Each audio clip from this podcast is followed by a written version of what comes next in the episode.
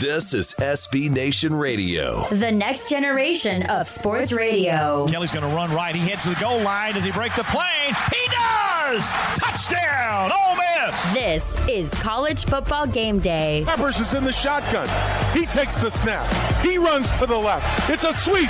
He's to the four, to the He's three. in. He's in. Touchdown, Michigan. Here are your hosts, Rich Cirminiello and Joe Lisi. We are roaring into week number 10 of the college football season with a marquee SEC battle. Number one, Alabama heads into a Tigers den to face the number 13th ranked LSU Tigers. Doesn't get better than this. Rockin' Rich Cirminiello, the stage is set for a classic battle later tonight in Baton Rouge.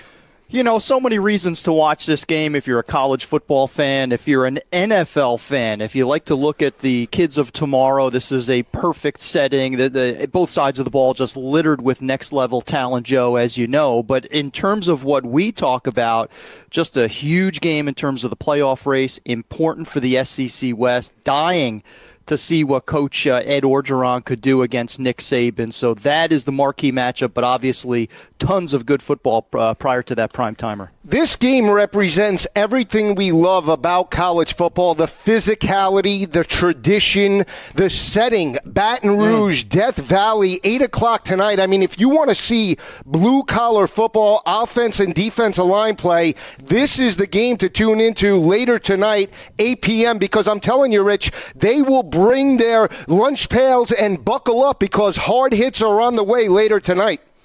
Yeah, if, if you've descended from a different planet this morning and you're wondering what all of the hysteria he, here is on planet Earth about college football, this is the game. This is the microcosm as to why uh, those of us who love this sport love to watch these games. You talk about the physicality. I'm just dying to see Leonard Fournette, who a couple of weeks ago just completely ambushed the Ole Miss defense, the Leonard Fournette that we expected to see all season.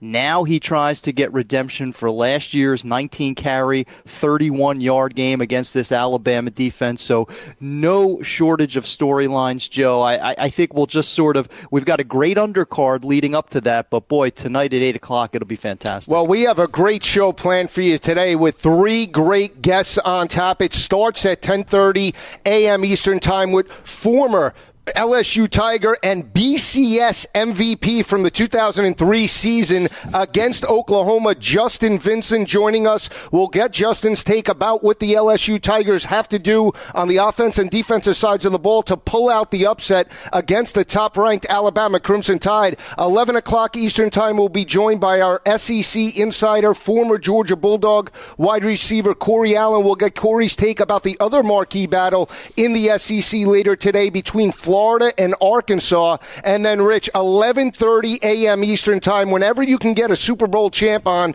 we have to get him on. But we have a three-time Super Bowl champion coming on, former Nebraska Cornhusker running back and San Francisco running back Roger Craig will join us. We'll get Roger's take about Nebraska's game later tonight in the Horseshoe against Ohio State. Can they pull off the upset? Some games last night of note: uh, Temple pulling off the 21 to zip victory over UConn on the road, a solid road victory by the Owls. They move on with a solid road victory. San Jose State losing to Boise State 45 to 31. Boise State not the same team that they were a year ago, and they're starting to struggle now, especially at home with two lackluster victories against San Jose State last night and two weeks ago against Colorado State. Can they pick it up, pick it up in the stretch run? We'll see. And then some games Thursday night that I want to bring up. Oklahoma 34 to 24 over Iowa State and Colorado. The great job that Mike McIntyre has done with a 20 to 10 victory over UCLA in Boulder,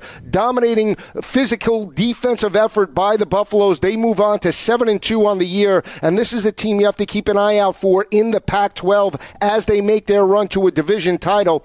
Rich, the rankings came out this week. Uh, a bit of a surprise to some, not to me, obviously, because if you've been following me all year, uh, you know I've been on Texas A&M from the start of the year. But Yeah. in case people don't know, the top four came out on Monday night. Alabama's number one, Clemson number two, Michigan at three, and Texas A&M sneaking ahead of Washington at number four. I don't have a problem with it. How do you view it? Because I understand some fans are upset on the West Coast. Yeah, when the rankings came out, I was I was sitting here and I said, uh, "How did Lisi work his way into that committee meeting?" I was I was it was staggering. I'm like, "My God, that guy's impressive."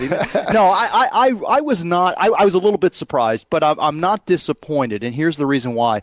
I want a committee that is willing to look beyond just the simplicity of record. I think back in the old days, that's what we would have done. Well, Washington is is undefeated; they automatically get that uh, number four spot. But the committee is saying, listen, we're going to take a look at every granular detail, including strength of schedule, and, and that's what they did. Texas A&M has better wins than Washington right now. I think at the end of the day, everybody needs to settle down because if the Huskies run the table, Joe, and they win the Pac-12, I, I don't think there's any shot that they're outside of the top top four. Right now, they're going to make them earn it. They're going to have to beat USC. They're going to have to beat Wazoo. They're going to have to win that Pac 12 title game. If they do that, they're fine, but obviously less margin for error than they would other one loss teams that exist around the country. I agree with you. Again, conference championships have been stated by the, the playoff committee mm-hmm. that they hold weight. So that's the one reason why Baylor and Oklahoma a few years ago, Baylor and TCU struggled because right. they didn't have a conference championship. But Washington does. So, and they still have to play uh, U- USC and they still have to play Washington State, who's a hot team, 5 0 for the first time yeah. since 2002 when they had a quarterback by the name of Jason Gesser there. So, so this is a, a, a schedule that'll play out for Washington. I, I, think when you look at the top, and I'll, I'll go through the top seven teams. It's Bama, Clemson, Michigan, A&M, Washington, Ohio State, and Louisville. But when you look at those seven teams overall, Oh, down the stretch, which is the one that, that you say is on upset alert? Because I have a couple, and I know you might throw in A and M, obviously, but outside of A and M, for me, I say Ohio State's on upset yep. alert later tonight.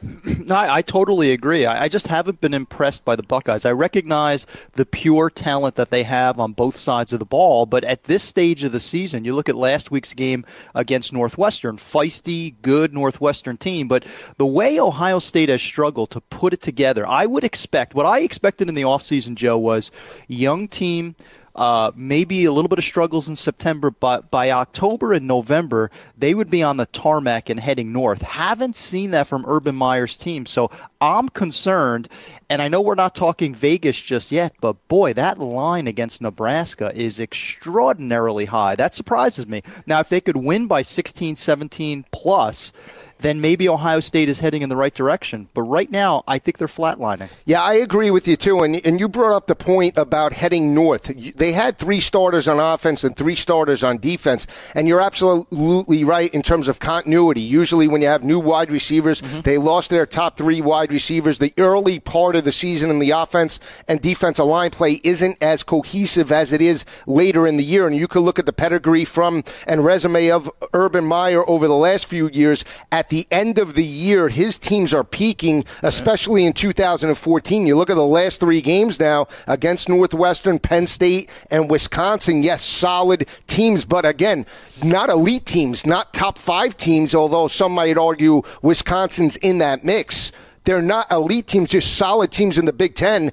And Ohio State is struggling on both the offense and defensive line. So I agree with you. We'll break that game down though later tonight. It is a 7:30 start in the horseshoe, and Tommy Armstrong, a dynamic quarterback. The one thing I want to bring up about Louisville though is you know you can't be you can't be upset if you're a Cardinals fan. I'm sorry because you struggled against Duke. You struggled last week, almost lost that ball game in Charlottesville against Virginia, and now the way Houston's played down the stretch, they don't have the resume. And yeah. even though they blew out Florida State, you see where Florida State's uh, resume is at five and three overall, and uh, in a big road game in Raleigh tonight, they can lose that game.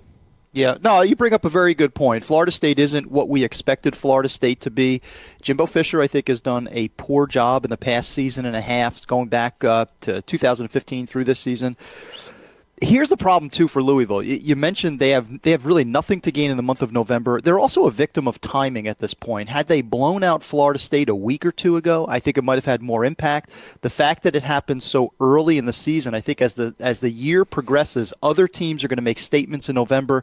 Louisville won't have that opportunity. I think it's a long shot that they have an opportunity to get into the mix uh, for the Final Four. And even Washington, when you look at Washington overall, you could say you see what Stanford has done this year. So that's another yeah. thing to keep in mind. We do have an 11:30 game today, and we're going to get right into it when we come back from break. Notre Dame and Navy. Notre Dame has won the last five by 23 points per game. We're just getting started. We'll take a quick break. This is Joe Lisi, Rich Cirminiello live on the Fantasy Sports Radio Network from New York City. Stay with us.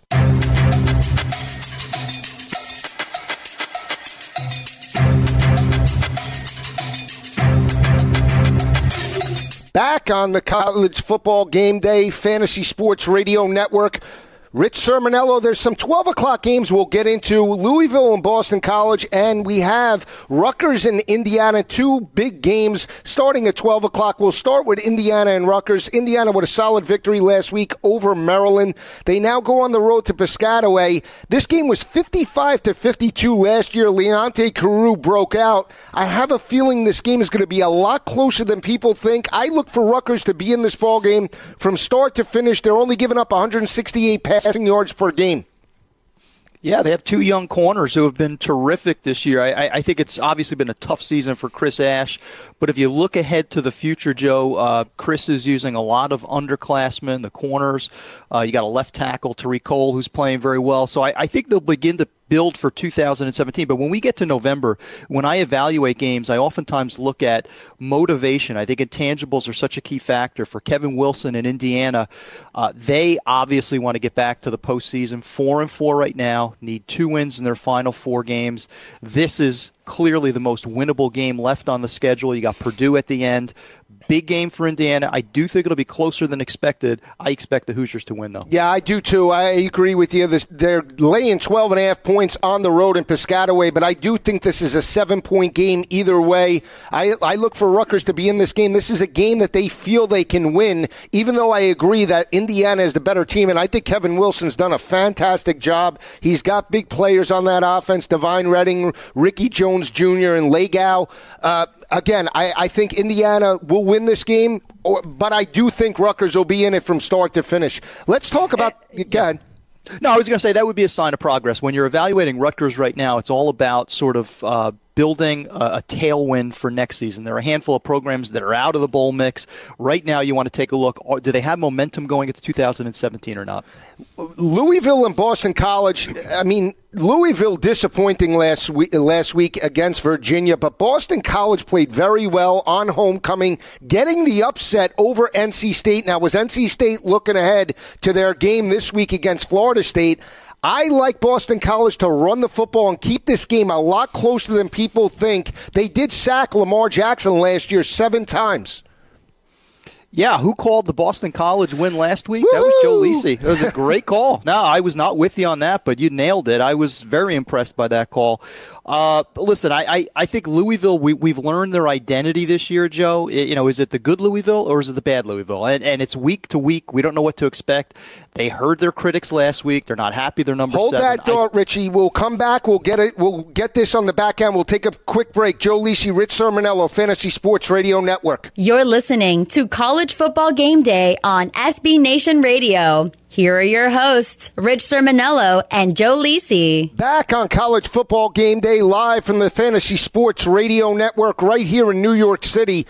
Before we get into Navy and Notre Dame, if you want to talk college football with us, give us a call, 844 843 6879. That's 844 843 6879. You could tweet me at Go for the two. That's the number two. You could uh, tweet Rich at Rich Cirminiello. That's C I R M I N I E L L O.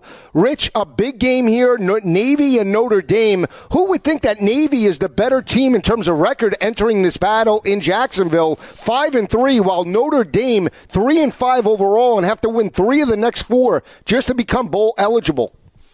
Yeah, and I wonder what you know if these Irish players are really excited about you know getting to six and six and playing in a middling bowl game. I, I, I know these types of kids. They they always go into a season thinking ten wins, major bowl game, an opportunity to play in a secondary bowl game. I'm not sure if that's much motivation. Now, Navy has had problems on defense. You look at their last game against South Florida, allowing 52 points, completely gashed on the ground.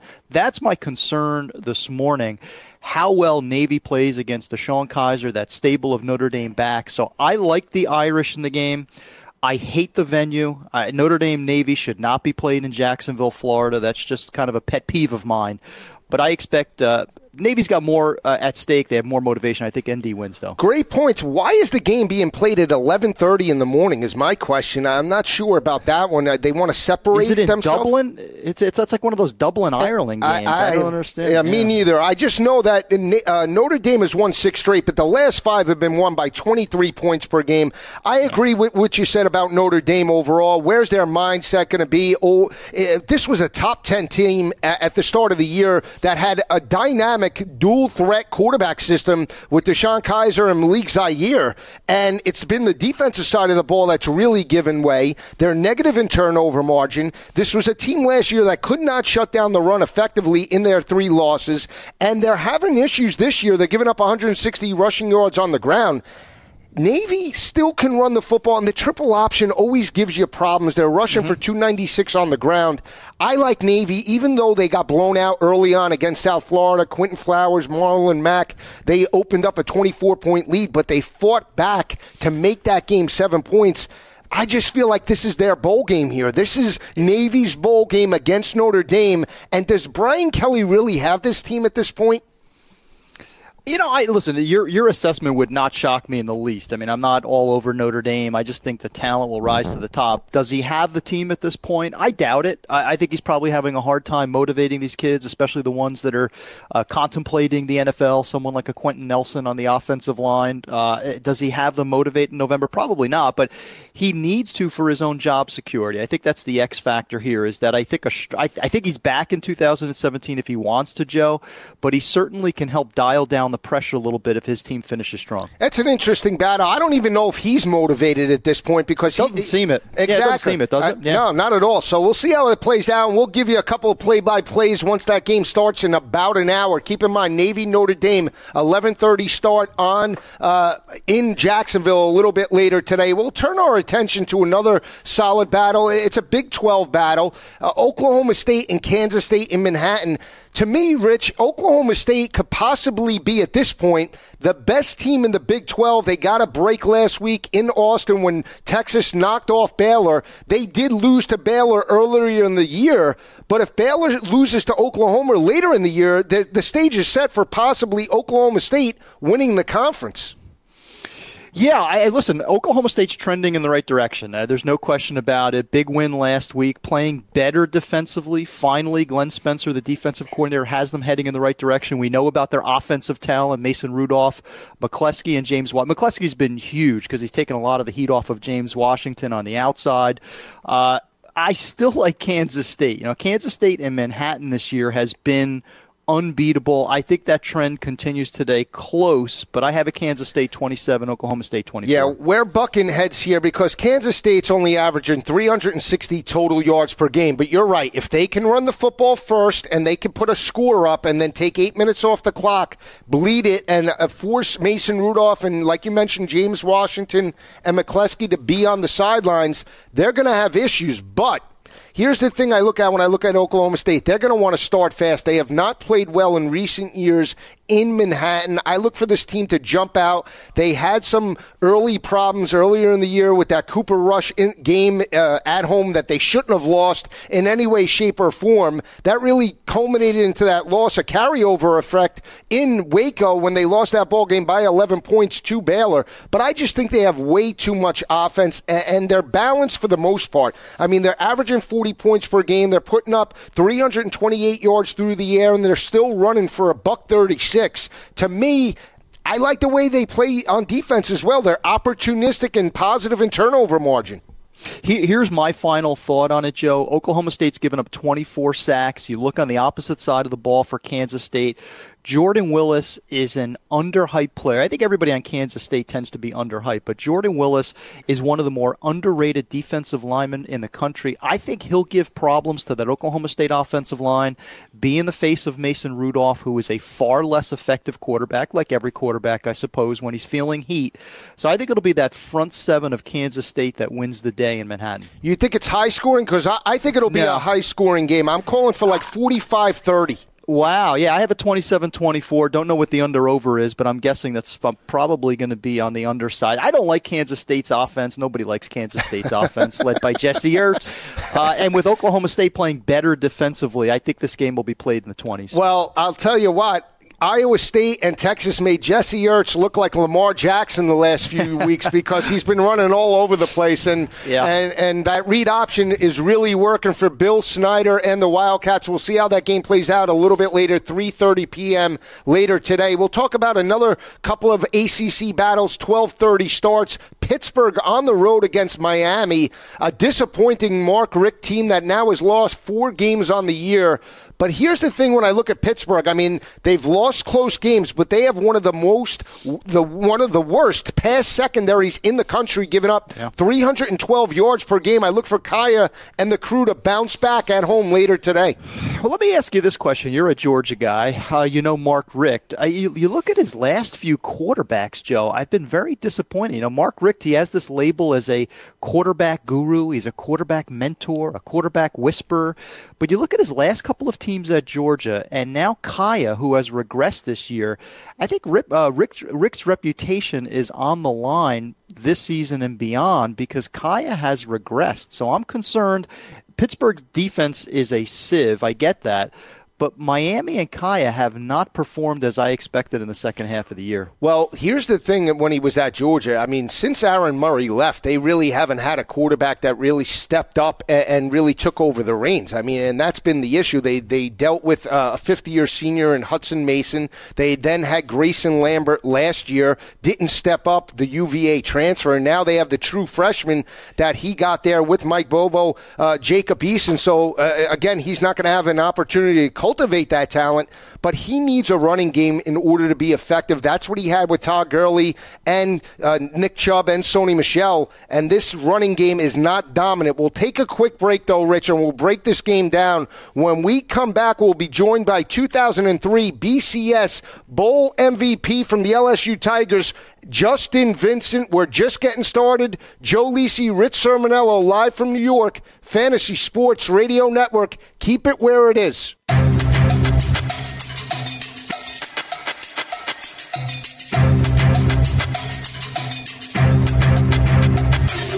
Back on college football game day, when Rich and I left off, we were talking Louisville and Lamar Jackson on the road in Chestnut Hill to face the BC Eagles.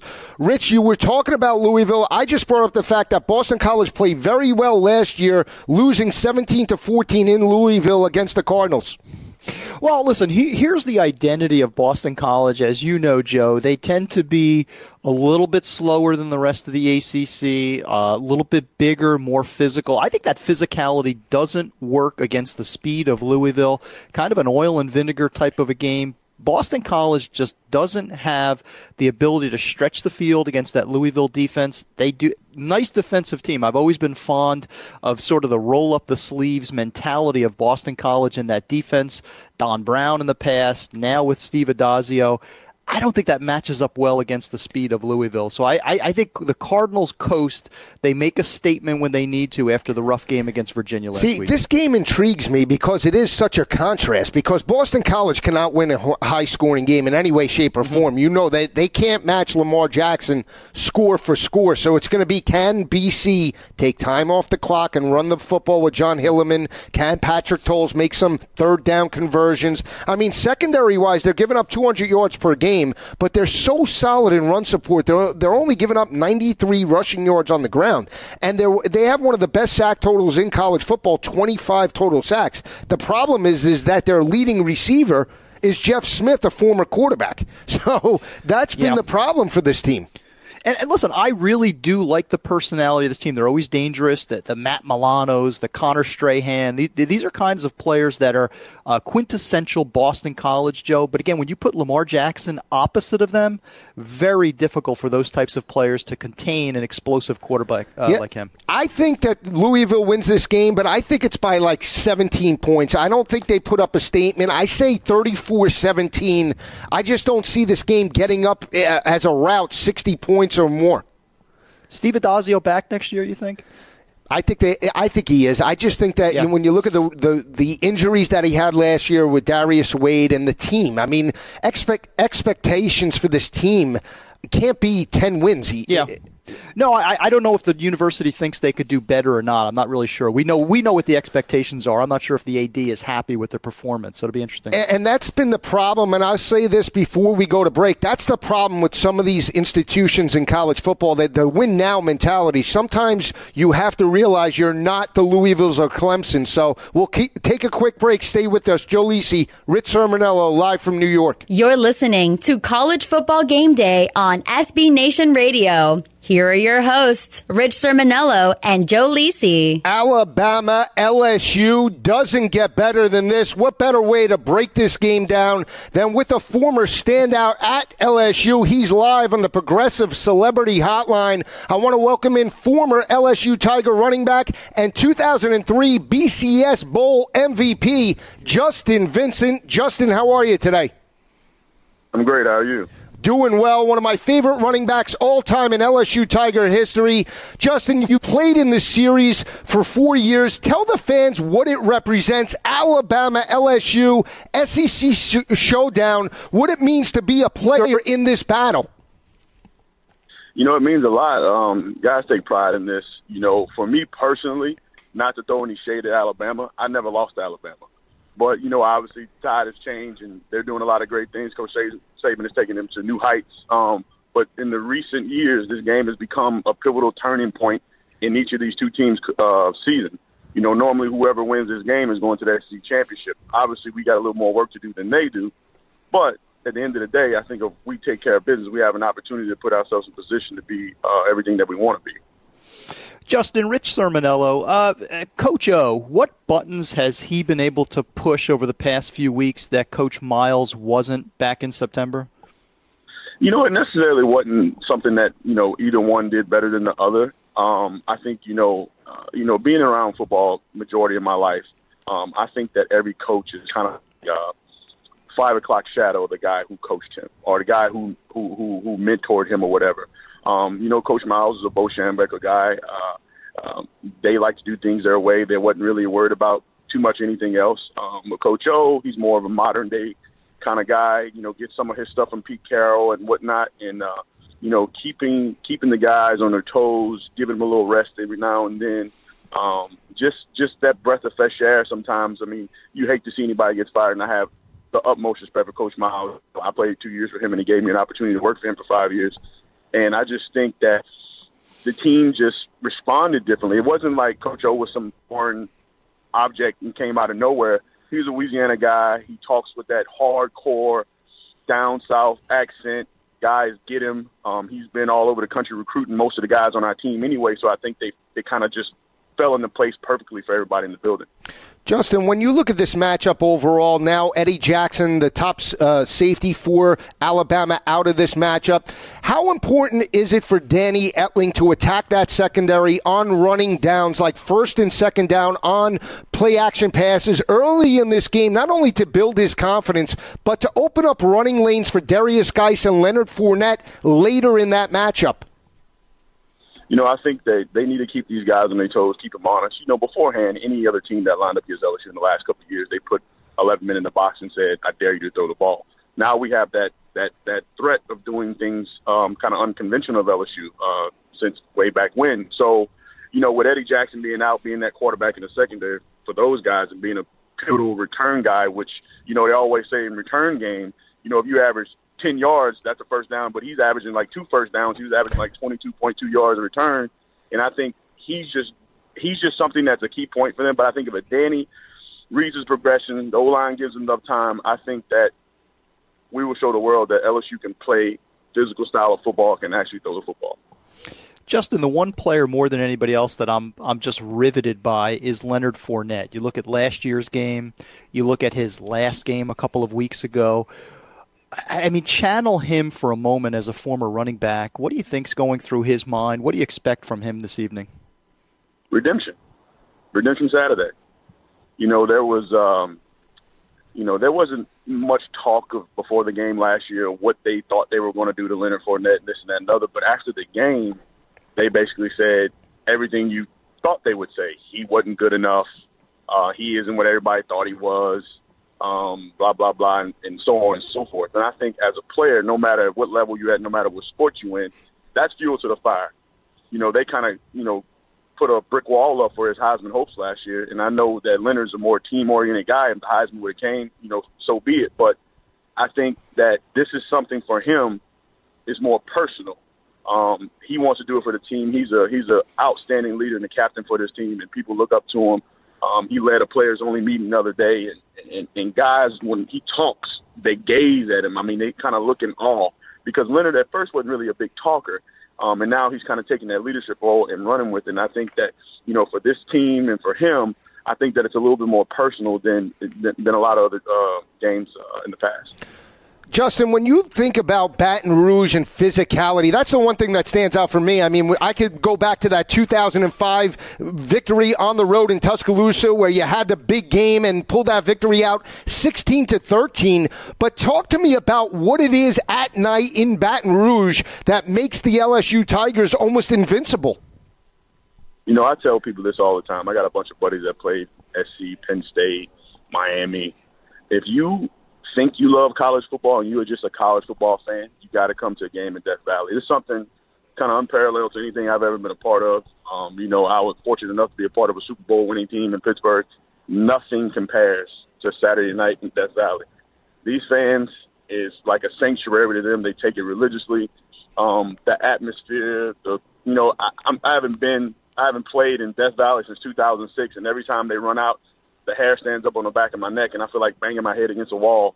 It just means so much to the people down there, and just the atmosphere and those fans. And they, you know, for once in, a, in, a, in at least the last four or five years, everybody's really optimistic about this game. They like, you know, you know, we have an actual chance of doing great things. You know, we're not one so much one dimensional anymore. We're a threat to them. You know, and I think they know that too. There's not a lot of film on us for them to look at. You know, because last year they could have went and looked at the last 11 years of film and say, you know, LSU does the same stuff. So I think it, it gives us a little more edge, and I think the atmosphere in Tiger Stadium is just something that's unparalleled to anything that I've ever experienced in my life. Justin, you have me so pumped up. I want to bang Joe Lisi's head against the wall right now. Um, but uh, talking about that atmosphere, sort of dovetailing off of that, I mean, do you expect that to rattle Jalen Hurts, the Alabama quarterback rookie? Been so good in his first season, but obviously this is a unique environment.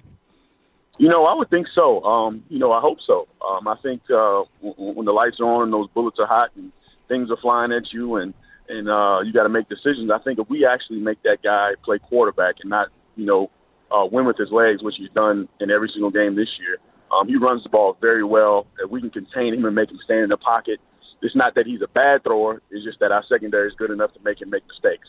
And we disguise a lot of things. And I think that that kid with the bright lights in that stadium and as pumped up as it is, I know he's probably played, you know, in some some some amazing high school games. I know Tuscaloosa's probably been pumped up for him a couple years. I mean, especially last last week against A and M, a week before last against A and M. But this is a totally different monster. Um, these people on top of you, screaming every time they they get a chance. Um, they're probably gonna be yelling at him when he gets off the bus. You know, so he's going to get the full dose of what it means to play in Tiger Stadium tonight. Justin, I know later in your career when Les Miles was there as your head coach, you took on the role of special team standout. How important is it tonight for the special teams of LSU to step up and possibly be a factor in tonight's ball game and outcome? You know, special teams is always a pivotal point in anybody's football game. I think with LSU, um, we have guys who actually love to play special teams and enjoy the opportunity to get the run down on that kickoff and enjoy the opportunity to get the block for Tre'Davious White. I think if we go down there and do what we're supposed to do, read our keys and don't look at shadows and stay, you know, in your lanes, keep lane, lane integrity and, and don't look at false at false uh, hopes and stuff. I think that we'll be fine. We'll contain that you know, I'm not as much worried about them on special teams as I was when Eddie Jackson was back there. But they do have a, nice uh, replacement. But I think if we do what we're supposed to do and you know put our put our team in great field position and give our defense opportunity to get us off the field and get our offense back up there, I think we'll have a, a, great opportunity to be successful in this ball game. Justin, love the information. You got me amped up for tonight's game. We'd love to have you on a little bit later in the year as LSU makes its SEC title run. We hope you enjoyed it today. Thank you so much. You too. That was former LSU standout running back and BCS MVP Justin Vincent giving us his take about what this matchup signifies.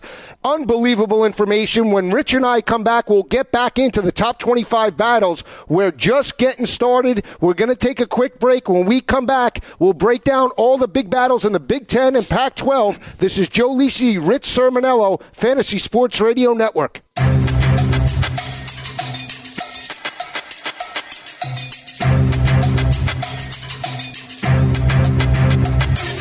Back on the college football game day show here on the Fantasy Sports Radio Network. Rich, we left off with Miami and Pittsburgh.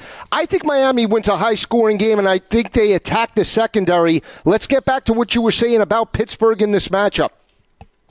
Yeah, I, will agree with you. I think it's time for Miami to bounce back. I think they see the, the, the possibility of a bowl eligibility slipping away. It, it, the season hasn't gone as planned over the past two or three weeks, Joe. But again, this is one of those young football teams, uh, almost entirely uh, uh, true freshman linebackers that are starting for Mark Richt, and I expect them to get better as the season goes on. You talked uh, very wisely about the Pitt secondary. That could help Brad Kaaya finally get back on track. So I think Miami against that Pitt defense, which has been surprisingly porous, for Pat Narduzzi. I, I think they finally break through with a much needed win. I'm not sure what it is when defensive coordinators become head coaches. Bob Stoops, it took him a while, but his defense is atrocious. Bo Pelini's defense in Nebraska wound up being one of the worst defenses. And now Pat Narduzzi, after a solid How first Charlie year, Strong? How about Charlie Strong? I have Texas? no idea yeah. what it is. I, I feel like maybe they overcompensate on the offensive mm. side of the ball and do not pay enough attention to the defensive side of the ball. That's the only thing I can think of because they're solid defensive coordinators, and once they become head coaches, everything goes out the window. Yeah, that's a really good point, and it's possible that they don't have that hands-on type of uh, attention that they normally would as a coordinator. Now that they're, they're, the chief executive and they're handling the media, they're pulled away from the defense. Uh, but still, they should be able to hire the right staff, the right coordinator of their own, and a lot of these guys just haven't gotten it done. Here's an upset special, I think. Georgia Tech on the road in Chapel Hill later today. It's a contrast in styles. Still don't like North Carolina's rush defense that's given up 200 yards on the ground.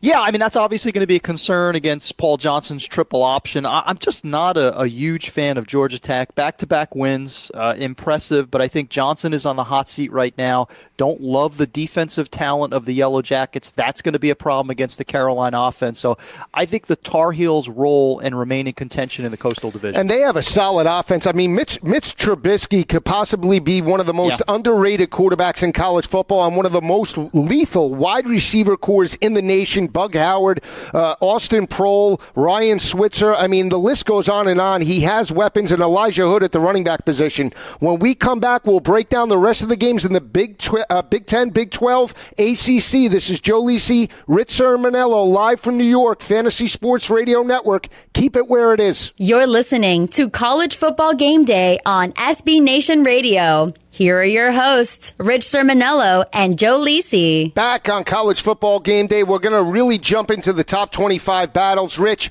let's get right into it. Nebraska and Ohio State later tonight. Intriguing Big Ten battle. When I look at this Ohio State team, the one statistic that I did that stood out to me prior to that game against Wisconsin, the offense with JT Barrett was rushing for 323 yards per game. After their last three games against Wisconsin, Penn State, Northwestern, the offense only averaging a buck 87 on the ground. You look at the flip side, Nebraska allowing 136 rushing yards per game. They're giving up 33% conversions on third down. Solid statistic. They're plus five in turnover margin. But I really think the X factor is Tommy Armstrong, and I'll tell you why. Upset City, baby. 33 to 30, Nebraska over Ohio State later tonight in the Horseshoe. Boy, I tell you, I, I, I like he shocked me on that one, man. I, I, I expect Nebraska to cover. I, I, think it's far too many points, and, and you bring up some very salient points about the Ohio State offense. They struggled even as far back as the Indiana game. They took a while to get going, which for me is a complete surprise when you look at the skill position talent, the veteran quarterback, and so on. Nebraska, I don't think wins in Columbus. I do think they compete. I'm not a Tommy Armstrong fan. I think he'll struggle badly against that Ohio State secondary. You look at Malik Hooker, Marshon Lattimore. Yeah, he, he has a Jordan Westerkamp who's a, a bit of a ham and egger. I don't mean that necessarily in a disparaging way, but he's not going to stretch the defense. I think they'll have a problem scoring. I think Ohio State will too.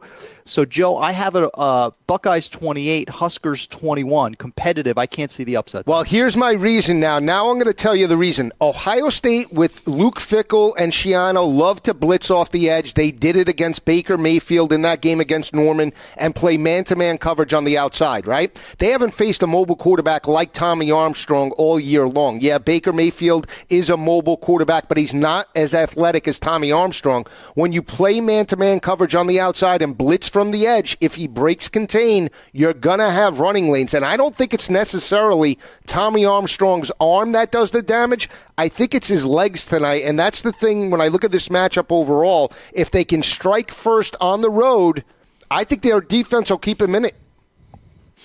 Here's my other concern, too. A very physical game last week, emotional game against uh, Wisconsin. Admittedly, they played better than I thought. I think it's a tough turnaround. I'm not saying they won't be motivated. Obviously, being in the horseshoe, uh, no extra motivation is needed, as you know, Joe. But I, I think coming off that Wisconsin game in which they got beat up by TJ Watt and that defense, I think it's going to be tough to bounce back and be as you know, sort of fresh as they would like to be at this stage of the season. So offensively, I do think they'll struggle against the Ohio State defense. But I, I, I think the storyline coming out of Columbus tonight, though, Joe, is going to be another so-so humdrum effort out of OSU. Yeah, and again, is this going to be a playoff team? People just expect it now because that, that's been the resume of Urban Meyer. So I think people are just under the assumption, yeah, Ohio State's going to be there with Michigan mm-hmm. by the end. They still have to play Michigan State. I understand understand Michigan yep. State still six straight losses. If they don't win uh, on the road in Champaign today, it'll be seven straight.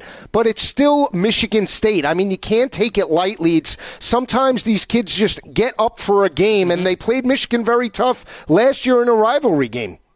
No, that's a great point. And Michigan State you know, it's a little bit cliche, but at that stage, it's going to be their bowl game because it doesn't look like they'll be a part of the postseason, number one. And number two, Dantonio has always played Ohio State tough. So I think that's a difficult landmine game. And oh, by the way, number three, that game against Michigan is the following week. So I, I think going to East Lansing could be very difficult on the 19th. Michigan State's always been a thorn in Ohio State's side. Mm-hmm. Look at 1998 with uh, Nick Saban as head coach, 28 point underdog in the horseshoe. They struck the upset. So keep that in mind. Let's turn our attention to this game. Florida State and NC State. Since 2011, Florida State's won four of the last five, and they've dominated the series, Rich, by 24 points per game. But I'm looking for the upset tonight. I really mm. think in la- last week's loss to Boston College, Ryan Finley and the crew, we're looking ahead to this week. They bring their A game. And more importantly, what is Florida State playing for? No division title, no playoff. Yeah. And you saw this team last year in the Peach Bowl. They didn't get up for Houston. I think NC State pulls out the victory in a big way. Double digits, 10 point victory over Florida State. I'll be damned if I could figure the Wolfpack out at this point. I mean, last week, obviously, I get on the bandwagon last week and they lay an egg against Boston College. I can't figure this team out. I like the individual talent. I really like Dave Doeren's defensive line. Obviously, uh, Matt Dayes is a terrific running back. Ryan Finley has been a good insertion, the transfer from Boston, uh, from Boise State. I, it would not surprise me in the least for exactly what you said in that it's in Raleigh. I, can't imagine Florida State is motivated at this point. I can't imagine even Dalvin Cook is motivated. So if the Pack won tonight, I would not be the least bit well, shocked. here's the thing statistically Florida State hasn't lost back to back games since 2011 when they lost to Clemson and Wake Forest uh, uh, back in 2011. So keep that in mind. But again, offensive line is an issue. Six sacks last yeah. week. Now, that was Clemson, but 27 sacks allowed on the year, and their starting guard is out for this ball game. This was supposed to be the veteran line that turned the corner after having so many new starters in 2015. You got Rod Johnson at left tackle, next level left, left tackle. Hasn't happened. So again, Jimbo Fisher I mean, listen, LSU supposedly interested in bringing him over there have not been impressed over the past couple of years. Well, LSU, you wanted Tom Herman, he's lost two games. You wanted Jimbo Fisher, yeah. he's kiss he's, of death, right? And now I heard I heard Stoops was involved in the mix. I don't know where where he possibly got how. At the best rate now, Orgeron is your best bet. If you're an LSU Tiger fan, you better hope he wins out. We'll break down the rest of these games on the backside of the break. When we come back, it'll be Corey Allen, our SEC insider, breaking down Florida, Arkansas, Alabama, LSU. This is Joe Lisi, Rich Cirminiello, live on the Fantasy Sports Radio Network, live from the Big Apple. Keep it where it is.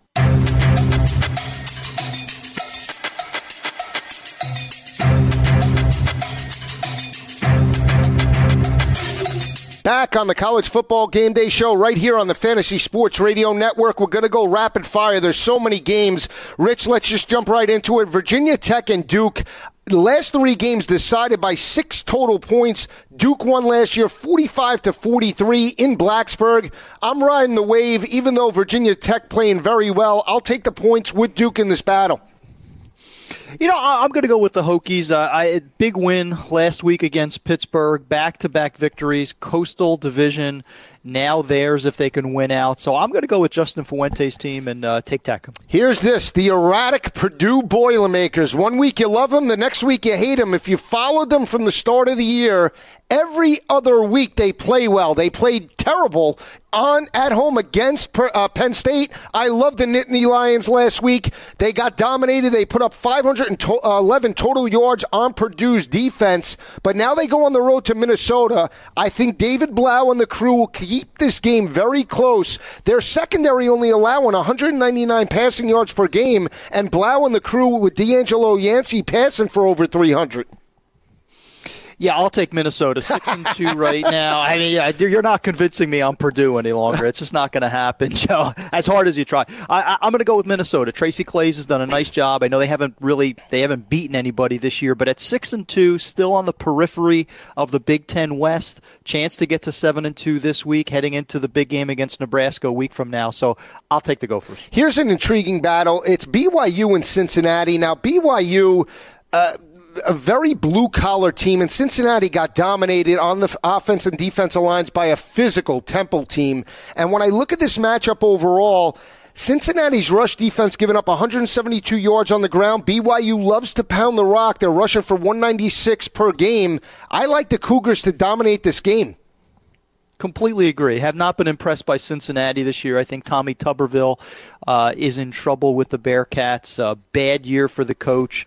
Uh, BYU is just a, a, bare knuckles team on both sides of the ball. Jamaal Williams, Taysom Hill on offense. Uh, a lot of close games. I, I'd, I'd probably going to be a four or five pointer, but I'll take BYU as well. Well, BYU's laying a, a touchdown and a, and a point, so around seven and a half, eight points. Do you like the Cougars with that? With that? Uh, listen, every game they play is decided by a by a point or two. So based on recent history, I'm, i guess I'm to have to take Cincinnati in the points. Wow, Gunner Kiel. We'll see how that game plays out. When we come back, Rich and I are going to touch on Michigan State, Illinois. We're going to touch on TCU, Baylor, Vandy, Auburn. Keep it where it is. Joe Lisi, Rich Cirminiello, live from the Big Apple Fantasy Sports Radio Network. College football is great. Nothing better. Stay with us. This is SB Nation Radio. The next generation of sports radio. Kelly's going to run right. He heads to the goal line. Does he break the plane? He does! Touchdown! Ole Miss! This is college football game day. Peppers is in the shotgun. He takes the snap. He runs to the left. It's a sweep. He's to the four, to the He's three. in. He's in. Touchdown, Michigan. Here are your hosts, Rich Cirminiello and Joe Lisi. Back on college football game day. We're going to even it out. We had former LSU Tiger running back Justin Vincent talking about the Tigers. Don't worry, Alabama fans. We have somebody that loves Alabama. He played for Georgia, though. He's live on the Progressive Celebrity Hotline. Want to welcome in our SEC insider, former Georgia Bulldog wide receiver, Corey Allen. Corey, how are you today? We'll wait for Corey to get back on the line in a, a, couple of seconds. Rich, let's continue our breakdown of some of the big battles later today. Let's talk about this TCU Baylor game. TCU and Gary Patterson, a very disappointing season. I'm not sold on what Kenny Hill has done in the system. He's putting up numbers, but he really hasn't taken the strides in terms of a confident quarterback at certain key situations in ball games. And and I'm not sold on Baylor, but I think Baylor pulls out a solid victory later today. I agree. I mean, I, TCU has been one of my biggest disappointments in 2016. Not even sure if Kenny Hill's going to get the ball from Gary Patterson today. Was replaced by Foster Sawyer a week ago. So inconsistent on offense, which was something that we grew to, to account for them in September. Defensively, they've struggled as well, Joe. So I, I don't know where they muster up the energy to get the win. I have it Baylor 37, TCU 24. Yeah, I have Baylor winning by about 20 points. I think this game is about 50 to 30. I just think it's a shootout, and Baylor wins this ball game convincingly, especially at home. We have our SEC Insider live on the Progressive Celebrity Hotline. He loves Alabama. We have to even it out. We had Justin Vincent on before. Corey Allen, how are you today?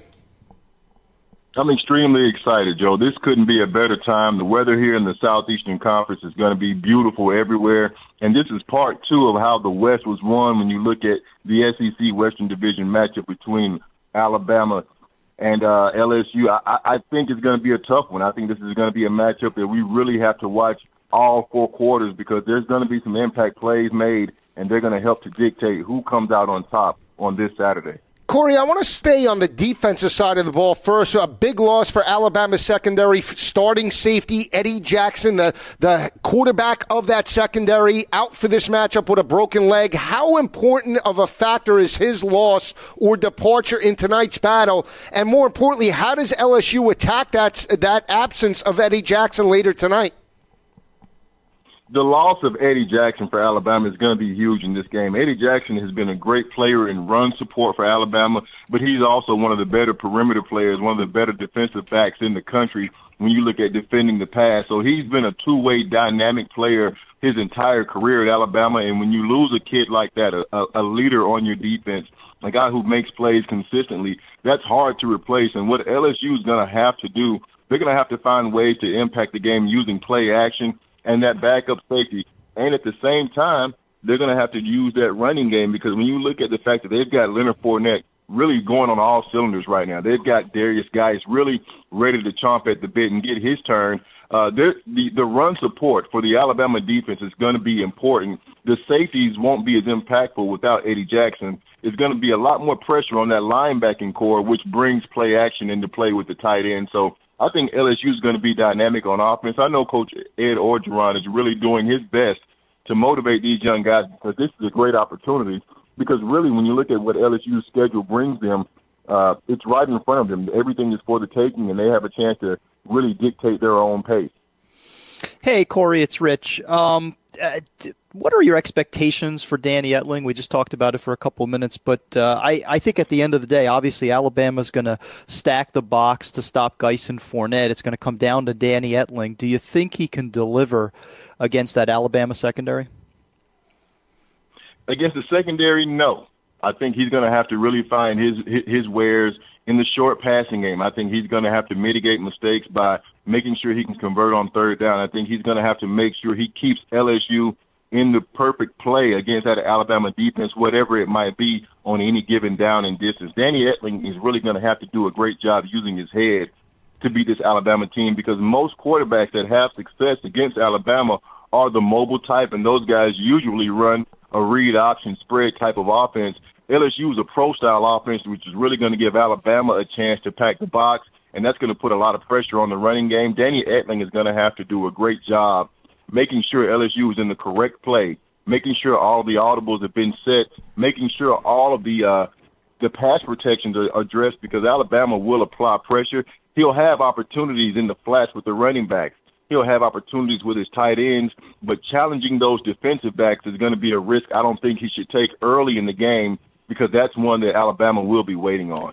Corey, when you look at Alabama's offensive scheme under Lane Kiffin, what is it that Lane Kiffin does in terms of formations that allows Jalen Hurts to be so successful in on the ground because we're used to Alabama pounding the football between the tackles, and they do that to much success with Damien Harris. But he only has one touchdown on the ground. Much of the the success has come on the edge and the perimeter with Jalen Hurts this year. Lane Kiffin has done a great job really using uh, formation and motion to help find mismatches for the offense to exploit. And that's been the greatest thing I've watched this year. If you ask me, Lane Kiffin really is probably going to be named coordinator of the year, in my personal opinion, because with a freshman quarterback, what he's done is he's given, excuse me, Jalen Hurts a chance to really learn the game on the run. He's really giving him some great short reads to take advantage of. He doesn't allow uh, Jalen to go down the field unless it's a designed option where he needs to take that shot. So I think Lane Kiffin does a great job, a spectacular job using motion to help dictate the coverage on the other side, whether it be man or zone.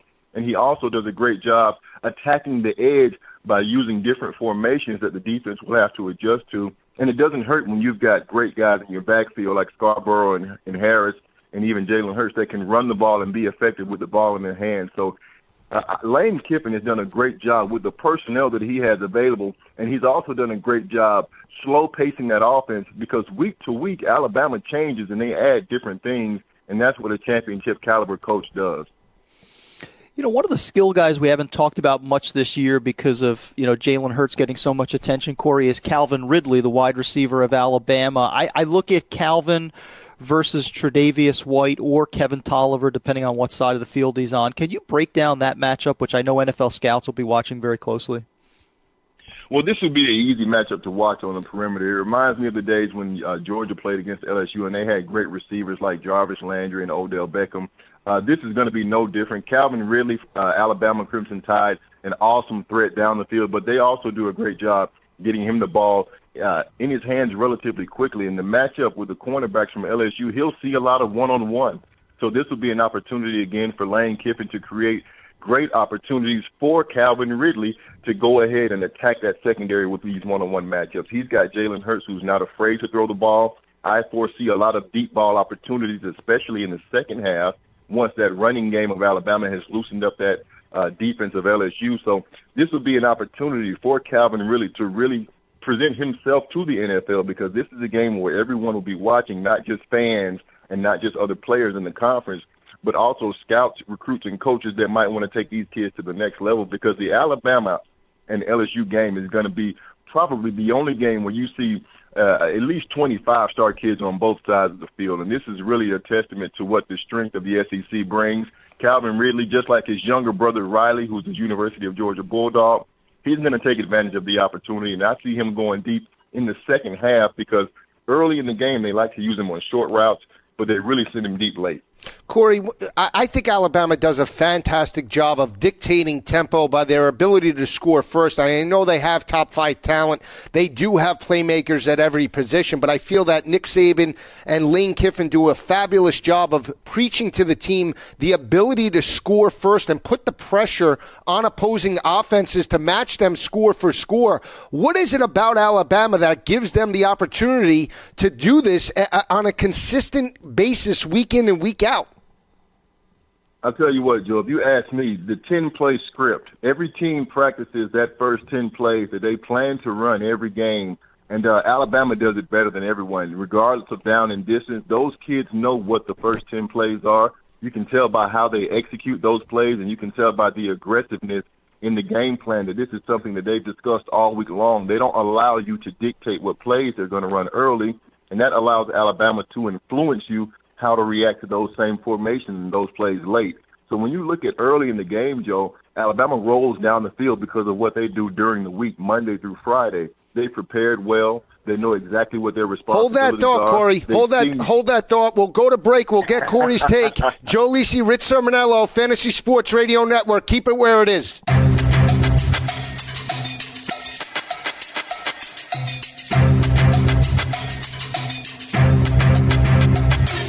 Back from the college football game day studio show right here in the Fantasy Sports Radio Network.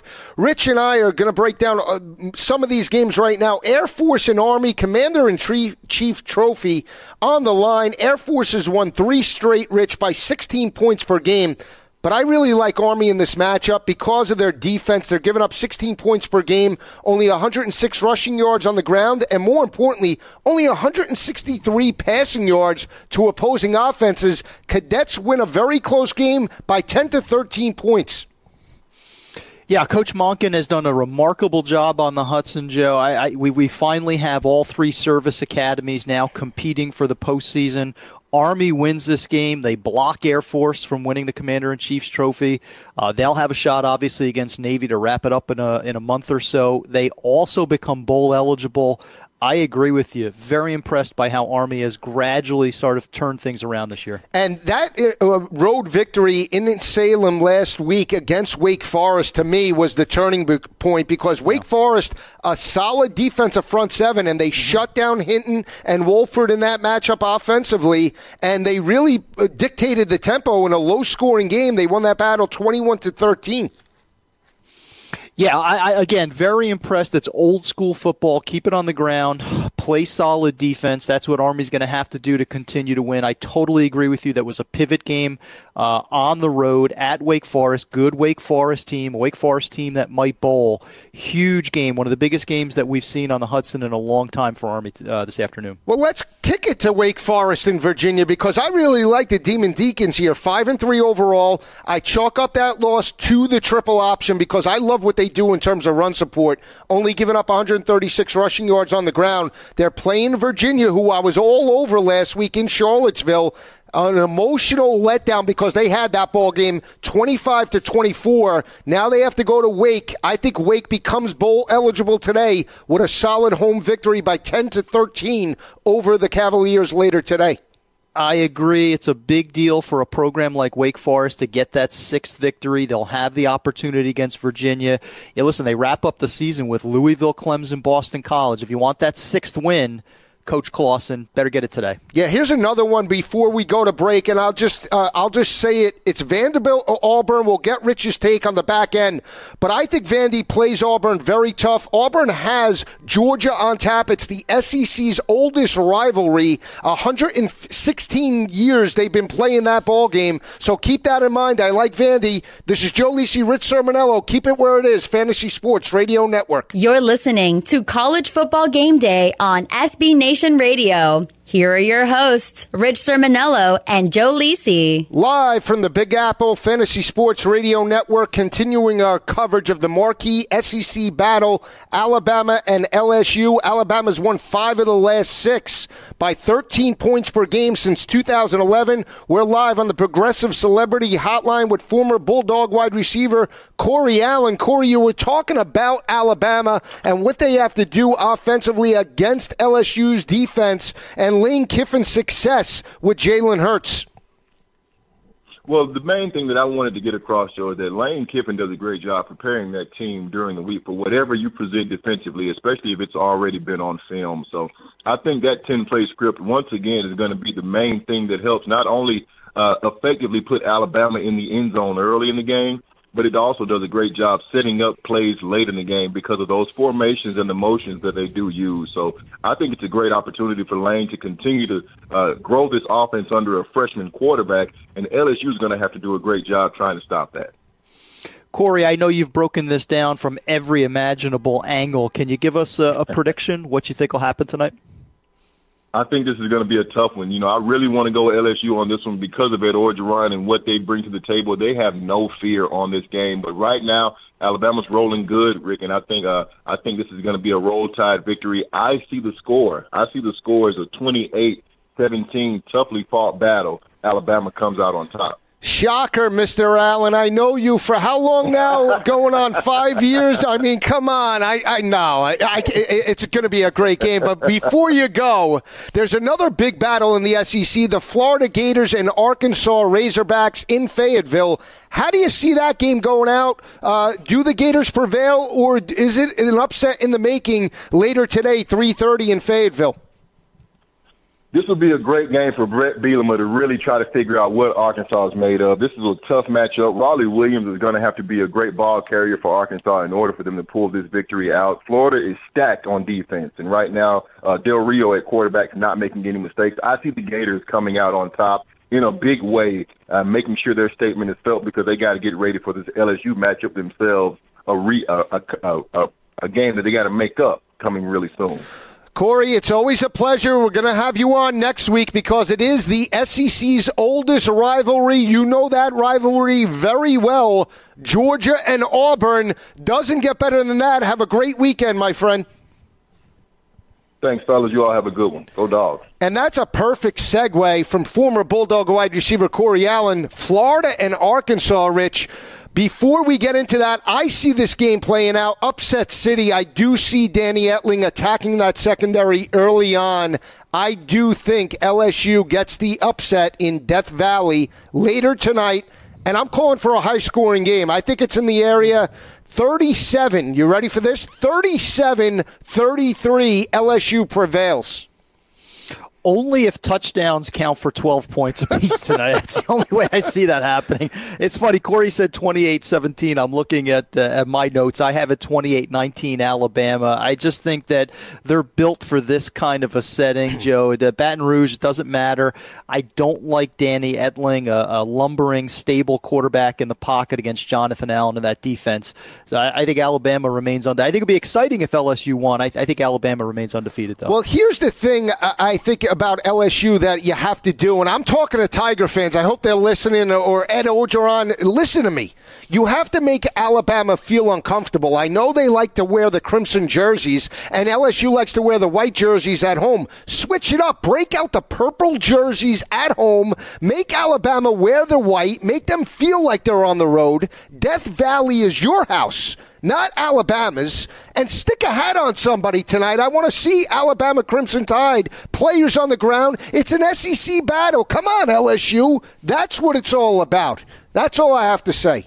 A little bit of a haberdashery advice from uh, from Joe Lisi on the game. I love it. Getting psychological well, there, Doctor I mean, Here's the, here's the thing: if you're an LSU player you go to LSU for this type of game. I, am sorry. Yeah. You you come to LSU, you go to Alabama for this game tonight and no other. I mean, it doesn't get bigger than this. I mean, if you if you're not up for this game, I suggest you go to a Big 12 school like Oklahoma. They arm tackle really well over there because wow, this game. Send that. Yeah, that, that that's go for the two, Sooner fans. I well, want you to send again, the, the mean tweets to Joe. That's what the SEC is all about. I'm sorry. It's a yeah. physicality on the defensive side of the ball that we don't see in every conference top to bottom. Am I wrong about that? Uh, no, I think you'll get that tonight. Uh, some of the names we haven't talked about, like Kendall Beckwith, uh, Jamal Adams, the safety, Arden Key, the defensive end, they clearly have the talent to keep pace with Alabama. I just think at the, the key position on the field, quarterback, the difference between what listen in a in a physical defensive game, Joe, you could neutralize the inability to pass the ball by scrambling, and that's what Jalen Hurts could do. I mean, he doesn't have to throw the ball too much to Calvin Ridley. He could make plays with his feet. Danny Etling doesn't have that that luxury, so I, I think LSU struggles to score this evening. Let's turn our attention to the other battle: Florida and Arkansas. Possible upset in the making. Austin Allen and the this offense. They're they're very inconsistent at times, and a lot has to do with the rushing attack that's only averaging 160 rushing yards per game. Under Bret Bielema, they've been over 200 last year with Alex Collins. That gave them balance. Now a lot of pressure on that offensive line that's missing three starters from a year ago. So it's a makeshift, a new offensive line that's trying to find continuity. I still like the better defense in Florida that's only uh, allowing 132 passing yards, led by Jalen Tabor in that secondary. This is my SEC upset special. This is where I thought you were going when you said upset special. I thought that you were going to go to Fayetteville. I love it. One. I love it. Yeah, I like Arkansas in a close game to beat Florida. Here's my reason why. We saw the worst of Arkansas two weeks ago, Joe. Obviously, they got hammered. Defense was was AWOL. Bret Bielema now has had two weeks uh, to rest, to recharge, to get his players ready, made some defensive personnel changes. I'm not saying that they're going to pull Billy Ray Cyrus out at this point. I'm not saying they're going to bring Billy Ray Smith out. I don't know what they're going to bring out, but there are going to be some changes. He shook things up on the defensive side of the ball. So I, I, I think Austin Allen versus Luke Del Rio, edge Arkansas, obviously edge to the Florida defense, but on the road, I think the Gators struggle offensively. You'll see a better defense from Arkansas, 24-23 Hogs. You're looking for Decori Birmingham or Cedric Cobbs to come out, or even Barry Foster to break on the Razorback. I love when you do that to me. You go back in the time Oh, machine. That's me, it, retro. I'm a retro I guy. You know. Here's the thing: when I look at Florida overall, everybody talks about their offense. They're averaging 29 points per game. In today's modern football, that seems like it's a low number because they're not averaging 45 points. And but they're a balanced offense. They're passing for 228 through the air and rushing for 170 yards per game. And here's the thing with Luke Del Rio: 30% conversions on third down. That's one of the best rates in college football. Rich, I like Florida because of that uh, aspect and their third down defense on the defensive side of the ball. 27% to opposing offenses they're holding. hey, Florida's got an opportunity to get in the playoff mix. They if they can win today on the road, obviously they have Baton Rouge in a couple of weeks. They still have Florida State on the road, three tough road games. And then the SEC title game. Florida could be a sneaky, interesting team as we talk about, you know, sort of playoff uh, outliers at this point. Yeah, we're going to take a quick break. When Rich and I come back, we're going to talk more about these games in the SEC. Keep it where it is. This is Joe Lisi, Rich Cirminiello, live on the Fantasy Sports Radio Network, live from the Big Apple. Keep it where it is. College football's the best.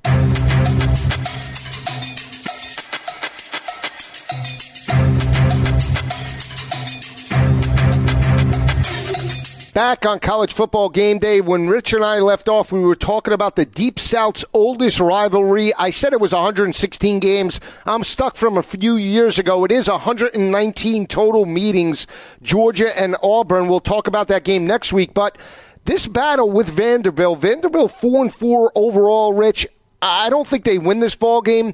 But Auburn running the football very well, over 300 yards per game. I think it's a low scoring game that Auburn picks up a 17 point victory later today on the Plains. Uh, you summed it up perfectly as far as I'm concerned. Uh, I, I like the Vanderbilt program. They're scrappy. They don't have enough offense, in my opinion, to compete with Auburn, especially as well as the Tigers are playing. But I really like Derek Mason's defense. Huge fan of what Zach Cunningham has done in not just uh, this year, but last year as well. He's a contender for National Defensive Player of the Awards. Uh, could be the SEC Defensive Player of the Year. So Uh, Cunningham versus Pettway is an interesting head-to-head battle. I do think it'll be low scoring. I have it Auburn 30, Vanderbilt 10. So I, I think Vandy does cover the points in this matchup. I just don't think they have enough offense to keep pace, uh, pace with the streaking uh, Auburn team. Great point. And you look at Vanderbilt's losses this year. They lost 13 to 6 to Florida in Nashville, and they lost at the beginning, beginning of the year to South Carolina by three points. But it looks much better now that South Carolina is starting to tr- play much better and trend upward with Bentley, their quarterback. So not as bad as a loss as it looked at the start of the year. So I agree with you. I think they're going to have to run the football. They can't win a shootout, don't have the offensive weapons, and I'm not sold on Kyle Shurmur at the quarterback position to stretch Auburn's secondary. So we'll see how it plays out a little bit later. I'm calling for an outright upset here. I mean, if you live in Vegas, play this game at some point. Georgia Southern outright over. Oh, I'm just not sold on Ole Miss. Lost five games. Ole Miss allowing 236 rushing yards on the ground. Georgia Southern triple option. I think they lose this ball game straight up. Ole Miss outright goes down in Oxford later today. I'll take your advice on it. Obviously, haven't been impressed by Ole Miss. Now, has not been a great year for Georgia Southern. I do follow Sun Belt Conference football. The defense of the Eagles has been soft this year. That could be a problem against Chad Kelly, but you do have the triple option, which is always tricky. So I'll obviously keep my eye on that one. Yeah, we have a couple other games to get to Georgia, Kentucky, and we'll also get to the Oregon USC game. Stay with us. Joe Lisi, Rich Cirminiello, live from the Big Apple Fantasy Sports Radio Network studios. We're coming right back. Keep it where it is. You're listening to College Football Game Day on SB Nation Radio. Here are your hosts, Rich Cirminiello and Joe Lisi. Back on college football game day, we're going to wait for three time Super Bowl champ Roger Craig. As we do that, Rich and I were talking Florida, Arkansas. I just think Florida's defense way too strong on the back end, led by Jalen Tabor. Rich, I, I think this front seven will contain the rushing attack of Arkansas, and I do think that Florida, in the end, pulls away for a 14 point victory over the Razorbacks in Fayetteville. Outstanding defense, Joe. Obviously, much better than Arkansas. I just think that Bret Bielema, he has these moments every year where his team sort of gets on a ride. They have a resurgence.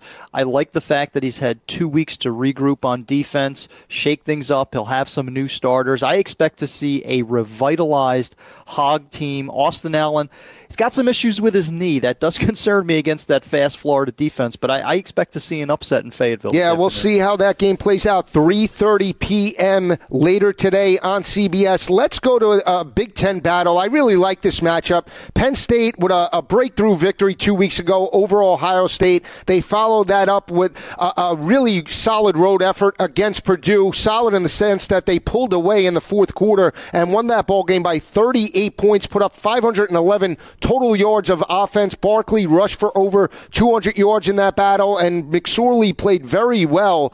They now play a steady uh, Iowa team that's coming off a bye week with an experienced quarterback and C.J. Beathard and a defense in the back end led by Desmond King that I think could give McSorley in that offense some issues in Happy Valley later tonight. I think this game is a lot closer than people think, and I like the Hawkeyes in the outright upset later tonight.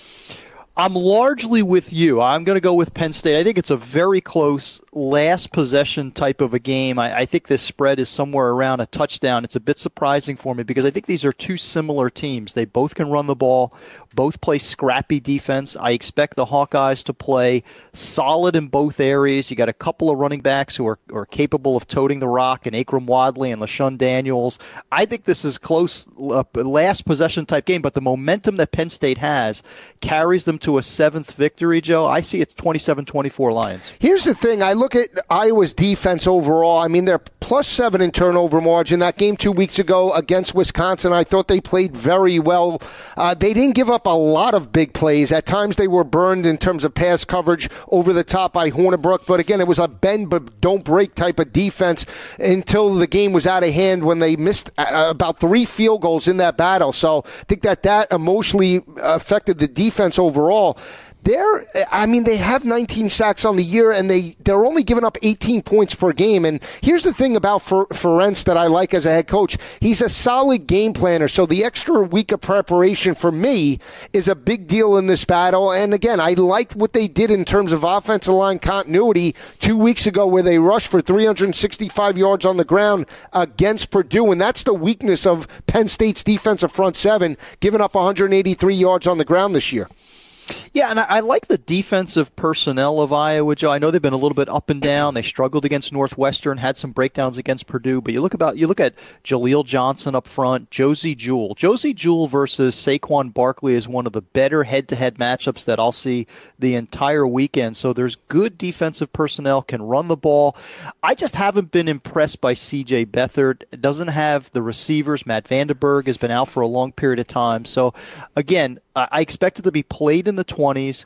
I expect it to be close. So if you can get a touchdown in this matchup, I would take it. Yeah, so I, I, like Iowa in this game to win this game outright. But again, if Penn State somehow, some way finds a way to pull out this game, this is a team that's really starting yeah. to show strength at the end of the year. And James Franklin doing a very solid job after that blowout loss on the road in Ann Arbor. He has this team focused, and this could be a team to make some noise in 2017 because of the carryover effect effect. You're absolutely right. I think that's an excellent point. It, it, takes a coach a couple of years, especially considering the problems that Penn State had off the field, problems with uh, scholarship reductions. So he, he needed time. He's had that time. Penn State has been patient.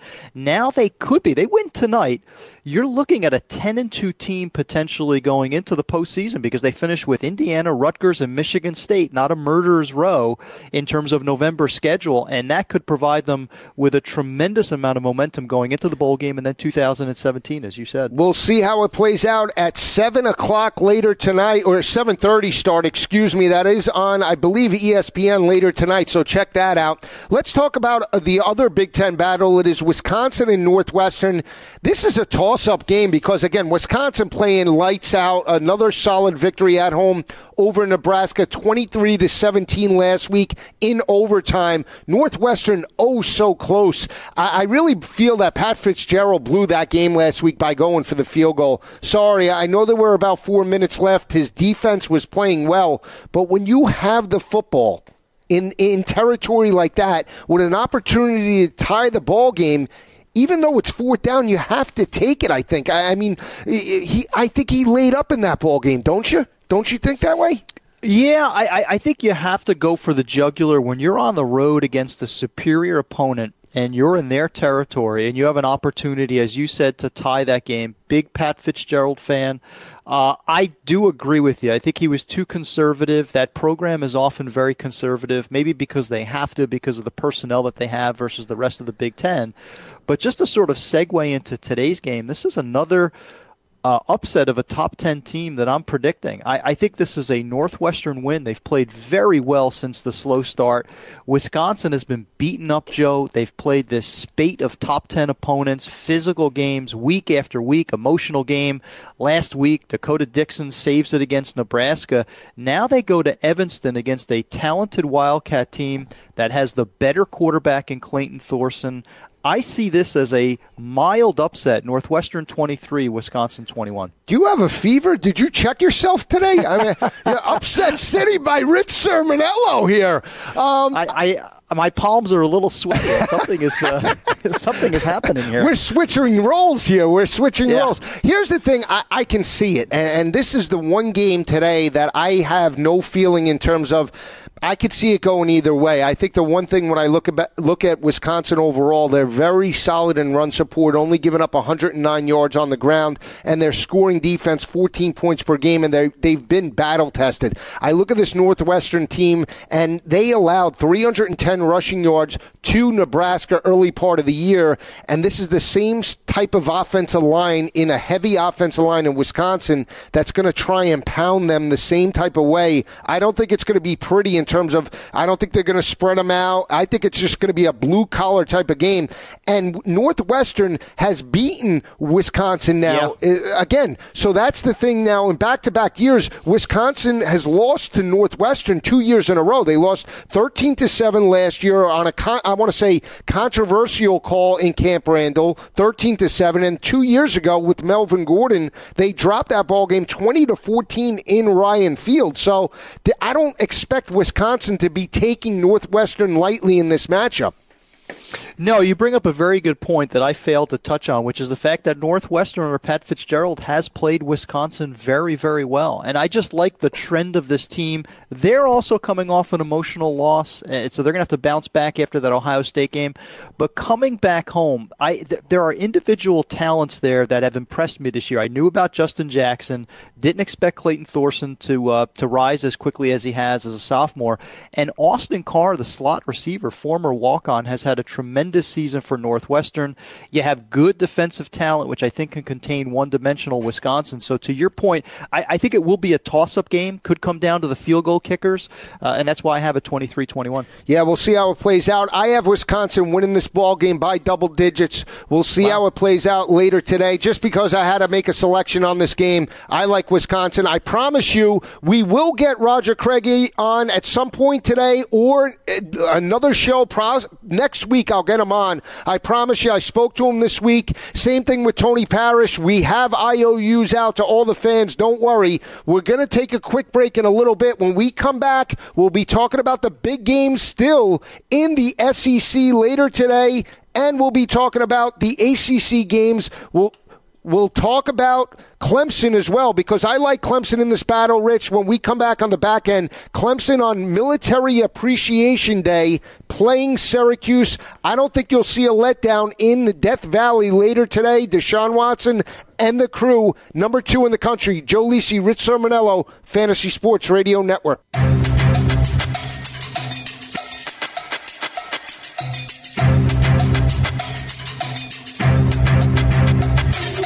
Back on college football game day, we're going to go rapid fire now. We're about 17 minutes away from the start of the 12 o'clock games. Looking at all the games that we missed, uh, possibly for 12 o'clock. Rich, let's touch on this 3:30 game. Charlotte Southern Miss. I, I don't like the way Southern Miss is playing. I like Charlotte with the points here. They're catching 19 and a half later today. You know, I agree with your assessment about Southern Miss. They, they've gone a little bit backwards in Jay Hopson's first season. Nick Mullens, the quarterback, not playing as well as he did last year. Charlotte, if anybody has a chance to watch this team, Larry Ogunjobi, nose tackle, talking to NFL scouts who love the potential of this kid. And I think that's gradually what we'll start to see from Charlotte the ability to attract better players for Brad Lambert. I'll take the points as well. Southern Miss wins closer than people think. Yeah, here's an upset that I like. SMU playing very well, and they've rushed over the last three games for 156 rushing yards per game, seven touchdowns. That gives them offensive balance. They're playing a solid Memphis team, but I like what Chad Morris is doing, and they pick up their third straight victory. They're sitting at four and four. Upset City plus three points. SMU over Memphis later today. Yeah, this is a team that won two games last year. They now have doubled that total at four and four, have an opportunity to play in the postseason. If Chad Morris can get the Mustangs to a December bowl game, any December bowl game, 15 practices that come with it, four additional quarters of football would be huge for what he's doing on the hilltop. 12 o'clock game, Texas, Texas Tech. I mean, Tech won this ball game last year. I cannot figure out Texas at all. I'm going with the better quarterback here, Patrick Mahomes. I know Charlie Strong on the hot seat, but I still like uh, Texas Tech at home in Lubbock. They play much better at home, even though they picked up the road victory in Fort Worth. I like the Red Raiders in the upset uh, in about 12 minutes. Well put, Joe. I completely agree with you. Better quarterback with Patrick Mahomes. I can't figure Texas out at this point. They're I, up, they're down, they're up, they're down. They'll be down this week. Yeah, I, I don't think Charlie Strong could figure it out. If he could, they exactly. would put they would put two straight wins together because it's amazing. Yeah. Every other week, it's a different Texas team. Here's a, t- a game that scares me, and uh, we'll we'll get Rich's take on the back end. I'm not sure how much time we have. Armani Watts is possibly out for this game. I think Texas A&M wins. I just want them to win this game. It's a very difficult place to play in Starkville. It, it scares me a little bit. I think Texas A&M can roll, but I would not suggest playing this in any way, shape, or form. We just want to see A&M pull out the victory. Joe Lisi, Rich Cirminiello, right here on the Fantasy Sports Radio Network. Coming right back. Keep it where it is. You're listening to College Football Game Day on SB Nation Radio. Here are your hosts, Rich Cirminiello and Joe Lisi. Back on the College Football Game Day Show right here on the Fantasy Sports Radio Network. Last segment, Rich and I rapid fire on the remaining games. Let's talk about Texas A&M and Mississippi State. This game scares me in the fact that Armani Watts is out for this ball game possibly. He's big in run support. I mean, I think Texas A&M rolls, but it still scares me because Starkville a very difficult place to play. You know, I always worry about. I, I, I thank you, Mrs. Fitzsimmons from high school, for my psychology teacher. I, I tend to get into the minds of these players and these teams. Texas A&M right now, I, I you know, number four. How do they react? Uh, are they a little bit tight? Uh, or are they a little bit excited they might have a, a playoff shot? I, I think they play well against that Mississippi State defense. You look at the last couple of games, Joe. Bulldogs 40 points to uh, Kentucky, 41 points last week against FCS Samford. So I, I think Trayveon Williams, Trevor Knight, I think they roll against the Mississippi State defense. Yeah, I have no opinion because I'm just rooting. I mean, this is my team, and when I pick a team and they're in a position, I back them, just like I did Iowa last year. If fans don't know, go to the tape. I called it in August, Iowa in the Big Ten championship game, and they did it. I'm, I call for A&M. I'm backing them all year until I'm wrong. Look for A&M to roll later today in Starkville. Let's talk about uh, one more game that we failed to mention. I'm just trying to check here. I got such a huge slate of games, Rich. Georgia, Kentucky. This is a game that I, I have a strong opinion about. Georgia's won six straight games. Kentucky in a position sitting at number two in the East behind Florida. They're four and two in conference. If Florida loses today and, and Kentucky wins, they'd be tied. They'd still lose the head to head with Florida, mm-hmm. but Florida still has to play LSU in Baton yeah. Rouge. So uh, uh, yeah. Kentucky fans are very excited. Here's the thing about Georgia. Very solid in run support, 109 rushing yards on the ground defensively. It's very hard to run on them. And I look at the flip side, Kentucky's rush defense giving up 196 yards on the ground, and they're limited in terms of what they can do offensively, only passing for 181 yards through the air. Kirby Smart will have this team up and ready. I've been off Georgia for much of the year. I'm back on them in this battle. They dominate this ball game by 13 to 17 points. I'm probably buying Kentucky too hard at this point because I, I know they're going to disappoint me. This is a basketball school. They shouldn't be playing meaningful football in November. This is about John Calipari. But I like Kentucky. I, I just think they're they're going to ride the wave. They're home. I think people are finally paying attention to what Mark Stoops is doing. Three straight wins. Yeah, it's going to be tougher to run the ball with Boom Williams and Benjamin Snell, but both are running really well. So I think just on emotion and momentum, I think Kentucky pulls out a win and becomes bowl eligible. We'll see. I mean, you know, Mark's he needs this because he needs this. Uh, take him off the hot seat, Joe. Forget it. He wins this game. You don't talk about him uh, for the hot seat to at least next fall. Yeah, a, a, great point, and we'll see how it plays out. You're on Kentucky. I like Georgia in this battle. Let's stick with a big battle, even though uh, from the Vegas angle, it's a big spread. But I like Clemson to dominate this game over Syracuse today. I've heard a lot of experts like uh, Phil Steele. He said look for a, an emotional letdown. They struggled last year. Uh, Clemson did in the Carrier Dome by 10 points. Uh, they won that battle a- after the week of Florida State. But I look at it on the flip side. There's no margin for error anymore, especially when you saw Texas A&M jump Washington.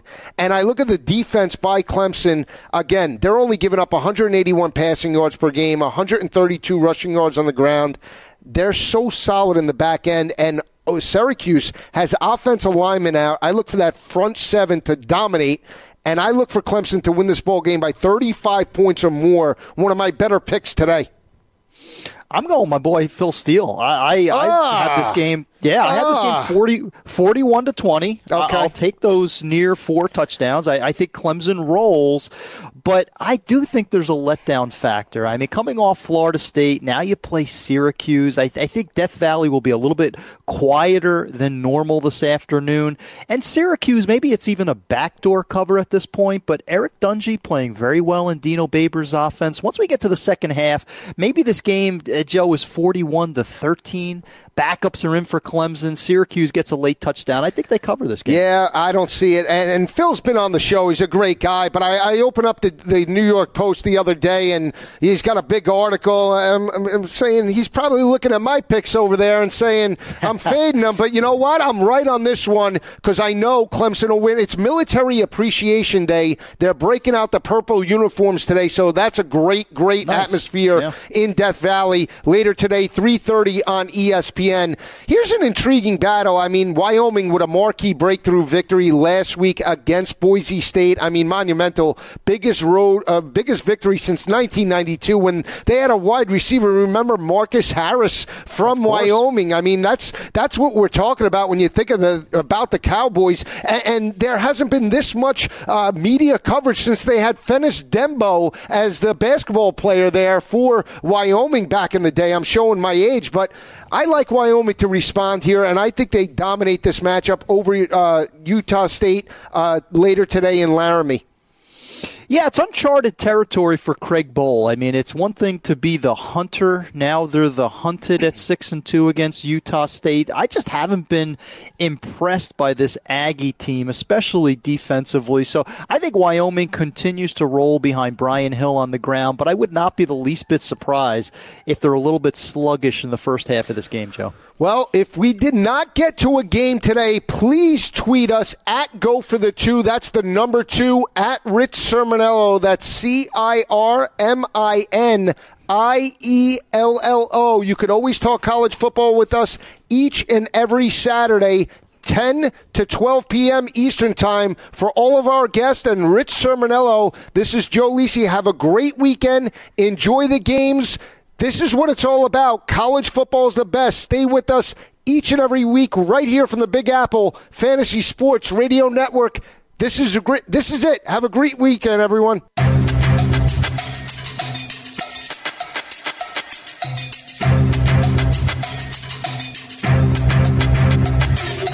Back on the college football game day show right here, rapid fire. We have about four minutes before kickoff. Rich, I like Michigan State over Illinois. If they're going to not get back off the schneid, it's got to be today. I'm not sold on Lovie Smith. Wes Lunt might not play. Michigan State, they're laying nine and a half. I think they win this game by 17. Yeah, I mean Illinois is a mess right now. You start hearing from players that are saying the locker room is uh, is an issue. Uh, young kids versus the older players. Lovie Smith is not having a good first year in Champaign. There's even talk that it might be his only year in Champaign. He might want to head back to the NFL. So I'll go with Michigan State as well. Yeah. Flip side, DJ Durkin used to be the defensive coordinator for Michigan last year and led that defense to top ranking in Ann Arbor. He's now the head coach of Maryland. They're getting 30 and a half points. Uh, again, I, I, think if anybody could game plan against Jim Harbaugh, it is DJ Durkin. The Terps keep this game within the 30 and a half today. I agree. I will take the points. It's one of my favorite picks of the day for this reason.